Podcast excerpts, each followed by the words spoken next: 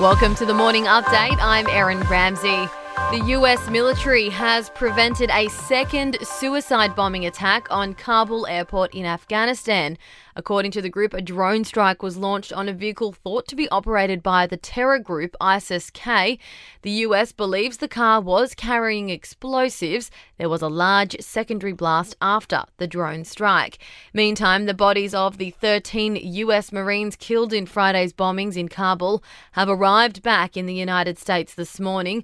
US President Joe Biden spent several hours with the families of the victims before the military plane from Afghanistan arrived in Delaware.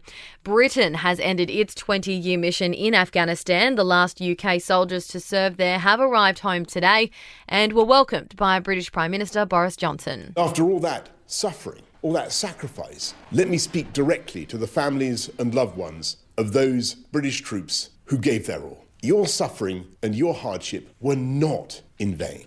22 prisons across New South Wales are now on high alert after a COVID outbreak at a Sydney correctional facility. At least 12 inmates tested positive to coronavirus at the Parklea prison before inmates were sent out to other jails. There's reports at least six guards have since tested positive at Bathurst Jail.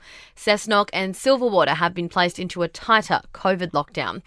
Victoria's lockdown is set to be extended beyond Thursday. It's after 92 local COVID cases were recorded recorded in the state yesterday, with 300 of the state's active cases affecting those under the age of 20. And Australia is now eighth on the medal tally at the Paralympics in Tokyo after winning 36 medals, including 15 gold. Our latest gold medal came in the women's 800 metre wheelchair final, Madison de Rozario winning Australia's first gold on the track. To more sport news, Max Verstappen has been handed the Belgian Formula One Grand Prix, which was ruined by rain. George Russell was second second and Lewis Hamilton third. Daniel Ricciardo came in fourth.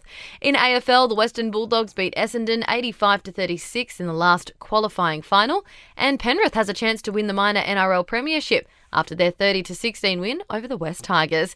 In entertainment news, Kanye West's new album Donda has finally been released after multiple listening parties and release dates.